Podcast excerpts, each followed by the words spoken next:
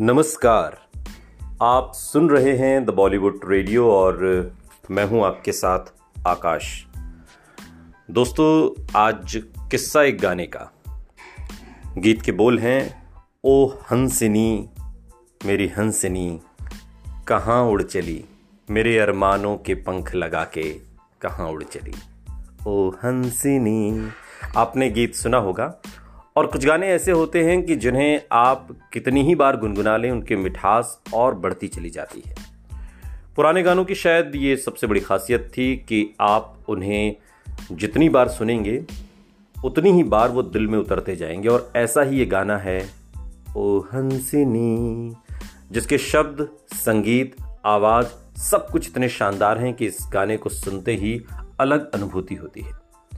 ऋषि कपूर पर फिल्माए गए इस हिट गाने के पीछे भी एक कहानी है, जिसे खुद ऋषि कपूर ने एक बार साझा किया था। तो आज के इस पॉडकास्ट में किस्सा इसी गाने का। यह सदाबहार गाना फ़िल्म जहरीला इंसान का है, जो कि 20 नवंबर साल 1974 को फ़िल्म रिलीज़ हुई थी। टी आर सुब्बा राव ने इस रोमांटिक फ़िल्म की कहानी लिखी थी। फ़िल्म में ऋषि कपूर के साथ मौसमी चटर्जी, नीतू सिंह, प्राण, दारा सिंह, मनोरमा आदि मुख्य भूमिका में थे। फ़िल्म बड़े पर्दे पर औसत रही थी, लेकिन फ़िल्म का गाना ओ हंसिनी ब्लॉकबस्टर साबित हुआ। या यूँ कहें कि गाने की वजह से फ़िल्म को ज़्यादा पहचान मिली। इस गाने को किसने गाया? और इसकी कहानी क्या है? इस पर बात करने से पहले आपको ऋषि कपूर और गायक शैलेंद्र की जोड़ी के बारे में कुछ बताते हैं। जब राज कपूर ने फ़िल्म बॉबी के ज़रिए ऋषि कपूर को लॉन्च किया तब ऋषि के लिए कौन सा सिंगर आवाज़ दे, इस पर काफ़ी विचार विमर्श हुआ। इसके बाद शैलेंद्र का नाम सामने आया और उन्होंने बॉबी में ऋषि कपूर के लिए आवाज़ दी। झूठ बोले कौआ काटे, मैं शायर तो नहीं, हम तुम एक कमरे में बंद हों, जैसे ब्लॉकबस्टर गीतों को शैलेंद्र ने आवाज़ दी।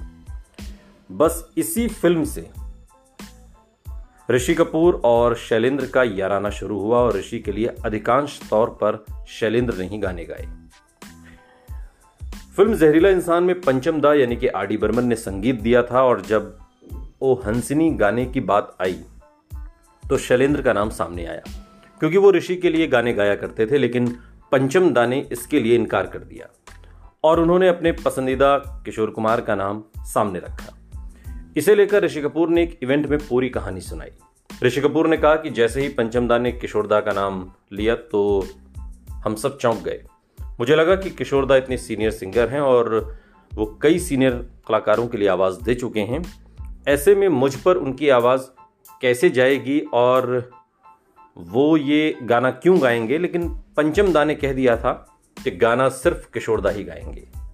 वही हुआ। और पहली दफ़ा मेरे लिए किशोरदा ने गाना गाया, ओ हंसिनी। ऋषि कपूर पर किशोरदा की आवाज़ इतनी सूट हुई कि इसके बाद उन्होंने कई गाने ऋषि कपूर के लिए गाए और वो सभी गाने सुपर डुपर हिट रहे। और ये गीत, ओ हंसिनी, आज भी सुना जाता है।